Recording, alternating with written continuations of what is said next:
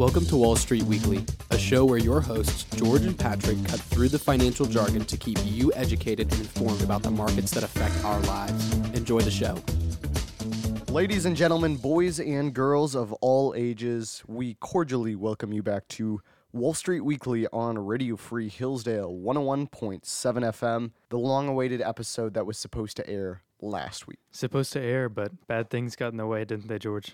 Yeah, I got got down with a little bit of that cold, but gave me an extra week to prepare. As we talk about airlines today and what could be more interesting than stuff breaking on airplanes. Airlines is not something we've not covered before, but they seem to find their way in the news outlets repeatedly, especially over the last few months. I was thinking about maybe not doing this story because we had talked about airlines in the past, but I feel like it would be kind of turning a blind eye the fact that a door just ripped off a plane when that's what the rest of the investing world wants to talk about. And of course, that's what we love to do on this show analyze events that are popping up in your everyday news sources on CNN and Fox and whatever, and seeing how those impact the stock markets. We plan to continue to do that throughout this semester as we start. I guess, are we going to consider this season three? Season three. Season three, starting right at this moment. One thing that we're going to try to do a little bit more of this semester is try to get a few more interviews. I think me and Patrick, or Patrick and I, have great perspectives, but obviously, if we can bring more of those unique perspectives in, I think the show will benefit as a whole. Speaking of the show, we want to remind you that this is for entertainment purposes only. As always, contact trusted financial counsel before making any decisions. Before we talk about airlines, let's talk about the general stock market since we've last been on the airwaves.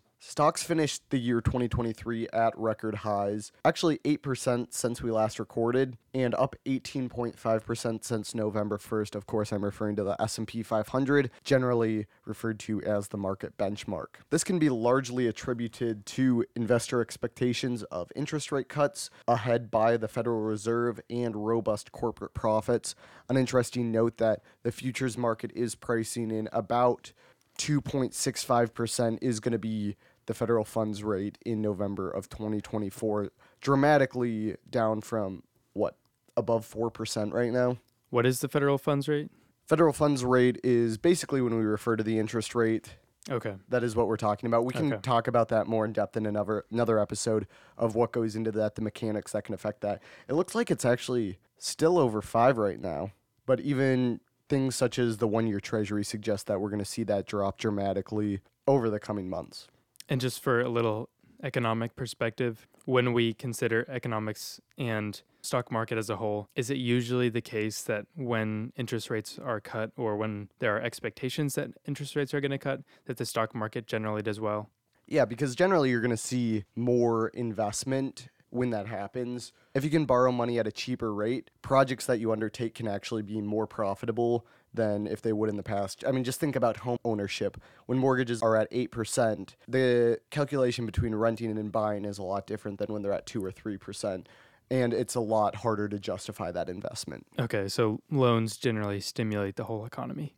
When rates are lower. Yeah. Okay. And while all of this is extremely interesting, we try to follow the news, and corporate profits have not dominated the headlines or been parodied like today's topic has. To kick this off, let's take a listen to comedy legend Trevor Noah. So as of today, any plane that might be unsafe to fly will be grounded until it can be repainted with Spirit Airlines on the side. Spirit Airlines, how are we not grounded? A little bit of foreshadowing there to both of our stories about Spirit Airlines and Boeing, but let's kick it off with Boeing and Alaskan Airlines. Everyone saw what popped up in the news articles. Door fell off of Alaska Airlines flight. Some quick narrative. On January 5th this year, an Alaska Airlines flight was flying over Portland, Oregon.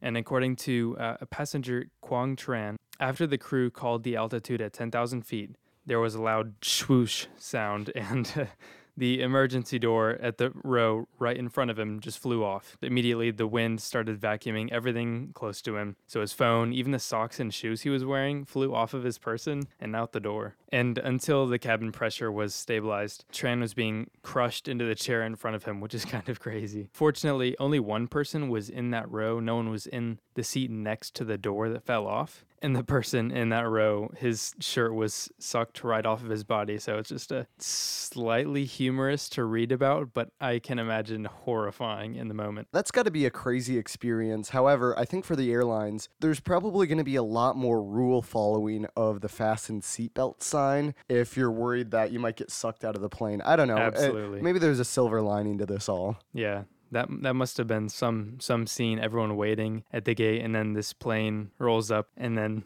these two passengers come out of the gate. One's not wearing a shirt, and another's not wearing socks or shoes. Like, man, what happened? Do you But think they got Alaskan Airlines or Boeing merch out of the deal before they walked through the airport? I'm sure they had to maybe some they had some spare on. flight attendant clothes or something? they walked off with a, a captain's shirt. And and later, I think this is just incredible. Quang Tran's phone that flew out of the airplane was found on the ground in Portland, virtually undamaged. Points for Apple. They're they're happy with with this incident, I guess. The plane landed, but obviously the troubles were only just starting for Alaskan Airlines and Boeing. Soon afterwards, it was determined that the door fell off simply because of loose bolts on the door and all of Boeing 737 MAX 9s were recalled for inspection by the Federal Aviation Administration. And loose bolts were ultimately found on many more of the planes. That only generated more anger at Boeing's quality control. Because, I mean, it's just like a simple thing. This, this doesn't seem like the, the type of thing that would make national headlines, I guess. It seems like you should be able to have these have these down to a T, these small details. You have to be so precise, I would assume, with aircraft and making sure everything is right because you're flying in a metal tube in the sky. But you don't even hear this uh, uh, really on car companies, stuff just falling off. It's pretty amazing. But I think the main problem that they had is they didn't have some guy hit the side of the plane twice and say that's not going anywhere. Boeing's instituting that on all new aircraft. Good one. The MAX 9 plane accounts for a larger percentage of Alaska's fleet than of the fleet of any other airline. And so that caused many more of Alaska's flights to be canceled or delayed immediately. And that only increased the number of lawsuits and fingers pointed at Alaska Airlines. Their PR strategy, I think, was pretty good, was to initially apologize to the passengers that were on that plane, but then shift the blame to Boeing, since I guess technically they were the ones at fault, not Alaska. Alaska said that they would start to explore options from other suppliers in the future. We all know that means Airbus. The airline industry being a duopoly. Yeah, so Airbus is, you know, the biggest competitor for Boeing currently and recently, I'm not sure how recently, but somewhat recently, they've taken the lead over Boeing in, in different numbers. And the latest bit of news came out January 24th, yesterday, as of January 25th, when we're recording this, and that is that the FAA will clear MAX 9 planes to fly again if they pass inspection. It's the last bit of the story. Now we'll, we'll get into some analysis specifically on some more investing in stock things. Some of the impact to the stock is that Boeing's shares fell 10% directly after the incident. Another interesting aside is it didn't really seem to affect Alaskan stock. Their stock did crater 12%. But Delta and American Airlines, and it seemed like the whole airline industry was actually falling between 10 and 15%. So that's not out of the ordinary. Whereas Boeing, when compared to Airbus, Airbus actually went up during that time. Right. Airbus went up that time, which tells us this is an important little case study for a lesson here in investing. Airbus went up when Boeing fell. And so that tells us that there wasn't a pre existing industry problem that changed all the stocks. So that's how we can basically figure out yeah, it was probably this incident that took Boeing stock down. And so that lines up. It's not all of Boeing's revenue driver because they also do a lot of defense contracting with the US government specifically. However, I think it accounts for about 30 to 35% is their commercial aircraft, what it contributes to the revenue. If you just look specifically at the commercial airline segment, I'm sure it's not just 10% which it fell or that people factored in when looking at this stock, but probably much more significant than that, just specifically for that segment. So, what's in the future for Boeing? Well, for the airline industry as a whole, airlines, airplanes still provide a very valuable resource. And so there's going to be still demand for flying, even though scary incidents like this do happen at times. What about Boeing specifically? You know, I, I don't think we can pin demise on them at this point because of this incident. Things like this have happened for all the history of aviation. They're still very much in the game, but I think the fact that basic standards weren't met in the production process is definitely going to encourage other airlines, at least for a time, to buy their planes elsewhere. And Airbus is the obvious alternative since they're the only other company that makes large commercial planes. Probably the most concerning for Boeing is how much publicity this got in general culture because everyone flies, or most everyone flies. And you can imagine for the foreseeable future, there's going to be a lot of jokes made about whenever you're on a Boeing plane. Oh, oh is the door just going to fly off? Yeah. And as funny as that can be, or SNL making fun of your company, or different late night talk show hosts, commercial aircraft is the type of industry that you don't want to get a bad reputation with. And people will stop buying your planes if they're trying to offer the highest level of quality. I got to believe that an airline is going to choose Airbus over Boeing, even if it's slightly more expensive, if they think that passengers won't fly because they operate Boeing. Right. And I think the airlines recognize that there's still a decent number of the population that won't fly because of a fear of airlines. And there might be some that are very reluctant to fly, but maybe they have to because of business trips or something. And this is the type of thing that could push them over the edge as far as comfort level. Mm-hmm. Airlines have, have got to prioritize a sense of safety and comfort, and this just doesn't help them. You're listening to Radio Free Hillsdale 101.7 FM as we continue to talk about the airline industry. We just finished up talking about Boeing and what that could do to their business potential going forward. Another airline company that has serious doubts about their future would have to be Spirit Airlines after a failed merger with JetBlue. Let's first take a step back and look at the 35,000 foot view on this. Good pun. I actually looked it up, and 35,000 feet is about what commercial aircraft fly. Okay, okay. We, I- I- we get it. You put the effort I in. put for the effort in for the pun. All right, maybe one person recognizes that. All right. Yeah. But Department of Justice sued against the JetBlue Spirit Airlines merger and Justice Young, who is a federal judge, ended up issuing a permanent injunction meaning that those two companies would not be able to combine. This was very disappointing to shareholders. The stock price cratered about 50 51% within minutes of the announcement Wow. a big disappointment is a lot of shareholders they bought Spirit Airlines because they thought it would be acquired. As the last five years, Spirit has actually been shopping themselves out to try to get acquired. So do you think that a lot of the investors in Spirit Airlines just hopped in Spirit just to take advantage of this deal? I don't know how many specifically, but I would wonder if it's close to a majority of shareholders who were doing it to try to take advantage of the deal. I wasn't initially going to get too deep into the specifics, but essentially, Spirit Airlines was trading at between 14 and 16 dollars for the last few months, and if the deal were to go through, each Spirit Airlines shareholder would receive $28, I believe it was. Now, that's oversimplified. It's not free money because obviously, if it gets turned down, you lose a lot of money. And there was different philosophies on whether JetBlue was going to try to renegotiate. It's important to understand that I'm way oversimplifying this, but all the same, people were trying to make a quick profit off of this. A lot of people now see this injunction as a destruction of value because the future of both of these companies is uncertain, quite potentially much more uncertain than it would have been had the merger gone through. Though JetBlue and Spirit Airlines were both profitable from 2014 to 2019, both were hampered by the COVID 19 pandemic. This isn't the root of Spirit's problems, because during COVID 19, you had a lot more recreational travelers and a lot less business travelers. So the market share for Spirit was actually comparable to that of United Airlines during 2020, which is absolutely incredible. Do you know, or would you say that most of Spirit's customers come from a vacation or business side of things? It's much less business focused and a lot of leisure travel or Day trips. day trips, that sort right, of thing. because you can't can't have carry on unless you want to pay another billion dollars. They're called an ultra low cost carrier because that's exactly what they are. The bare, bare minimum of comfort, but you also pay the bare, bare minimum prices. the bare bare minimum of comfort. I like how you phrase that. yeah. However, this is a double edged sword because Spirit Airlines customers are also among the most responsive to price changes. When fuel prices and cancellations led to increased operating expenses, management couldn't significantly increase prices without significantly decreasing the quantity demanded. Because that would take out their whole system. Because their whole scheme is based on the lowest price possible. Yeah, and if Delta or United Airlines has to increase prices by 10 or 20%, people are just debiting it to the business account Yeah. or they're less sensitive. They don't really care as much as Spirit Airlines, where even a ten or twenty dollar increase might be the difference of driving or different methods of travel. Definitely.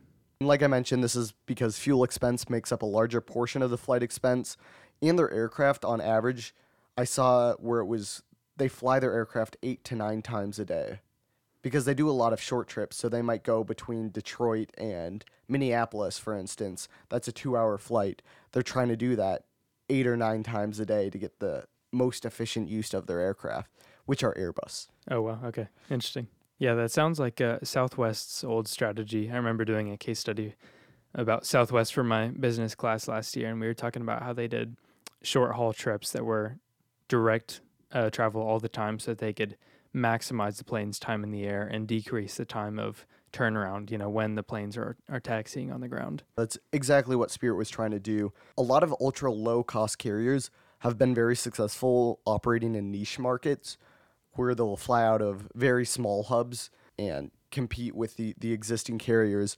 Spirit has also become, in the opinion of many analysts, less effective the bigger that they had become, just because then you're having to fly from major hub to major hub where you can't make as much money. It's a widely held opinion that the ultra low cost carrier method is ineffective business generally when you're flying outside of the niche markets. However, many investors still saw the benefit because, again, they thought Spirit would be acquired. They have a lot of existing infrastructure that can be used for cost saving. A big reason for the JetBlue acquisition was because Spirit Airlines is, if you will, first in the queue for a lot of new Airbus planes. And because of supply chain issues from 2020, 2021, 2022, there's a lot of backlog of orders. So people are trying to get their hands on planes by any means necessary. Though the merger would be no doubt anti competitive for very few routes, JetBlue, along with many internet spectators, argued that the only reason that Spirit Airlines had been so cheap was because it was a flawed business model and they're subsidizing every single traveler. They had lost an average of $135 million each quarter for the last 16 quarters. How did they think that? If that's true, how would they think that that's an effective business model? remember that during this time, fuel costs were up and that there were some delays. And they figured once those things ceased to exist, they would emerge with more market share. Okay. And then once those inefficiencies had been rooted out, then they'd be able to go to back to their 2015 respectable level of profitability. And that just never really happened or materialized. Okay. Got it. To the chagrin of many, Judge Young, who was actually a Ronald Reagan appointee, ruled against the merger. As I said, issued a permanent injunction. I just want to highlight a few things from the ruling that rubbed me the wrong way a little. so this is going to be opinion based. I apologize for that. He said that getting rid of Spirit Airlines would remove an innovative competitor from the market. Now, I have ridden Spirit Airlines many times, and innovative has never been a word that I've used to describe my experience. It yeah, it really depends on your definition of innovative. It's it's not the most common strategy in being the low cost leader like that, but it's not a brand new idea, I guess. And also, it's an idea that loses money. I, I think that's hard to call innovative. Yeah, if that statistic is true. It is. Okay, yeah. Additionally, some are interpreted his ruling that even if a single customer in a relevant market was harmed, it's grounds to block the ruling. People were upset because they don't really think that was the purpose of the Clayton Act how would customers be harmed? because prices would have to go up. Oh, harmed is a very loose word there. And also, another thing that dovetails well off of this is that he uses an econometric consideration, which he says because there's less capacity, which is anti competitive, the reduction of capacity, JetBlue wanted to take Spirit Airlines planes, take them from 150 seats on Spirit Airlines to 120 seats on each plane. That way they could charge more money because they're giving a better experience. And Judge Young said that this reduction of capacity would be harmful to the consumer, even though testimony by JetBlue defendants found that a majority, uh, they did a survey, and a majority of even the most cost conscious consumers would pay more for the increased comfort that JetBlue provides. Wow. Granted, take that with a grain of salt. That is the defendants there who have incentive for that to be the case. Yeah, it's actually really interesting. But you can tell the judge in this case knows his ruling is going to be big. I think it's a very dangerous precedent. The reduction of capacity that would be like saying it's illegal for me to knock out a wall in an apartment and make it a one make two one family apartments to a one family apartment it would be like saying you can't do that because that reduces capacity, which I think is a wild standard or precedent to have to uphold. But the judge knew he was upholding a precedent or that his case opinion would be widely viewed. And the thing that irritates me the most is a poem at the end that reads Spirit is a small airline, but there are those who love it. To those dedicated customers of Spirit, this one's for you. So he was appealing to the Spirit customers, those those dedicated Spirit customers. It sounds like he wants to make himself a hero in this case, to be adored by the Spirit faithful. Again, my opinion is very biased, as I had some skin in the game on this case, but that's about as much as I'm going to say about that. well, that's about all the time we have for today, unfortunately. Next week, we're going to give you another exciting episode because we do that every single week. I have no idea what it's going to be about. Uh, neither do I, but we'll figure something out. Come to think about it, maybe we'll talk about Bitcoin and the new ETFs and what that means for investors going forward, as they seem to be very pervasive and have the potential to be included in many new portfolios. As always, we'll do our best to present that in a way to keep our audience educated and informed about a very relevant current event. Thank you so much for listening to Wall Street Weekly today. If you've missed any of our past episodes, as a quick reminder, you can find those on Twitter, also known as X, at Wall Street Pod. Thank you for listening to Wall Street Weekly on Radio Free Hillsdale 101.7 FM.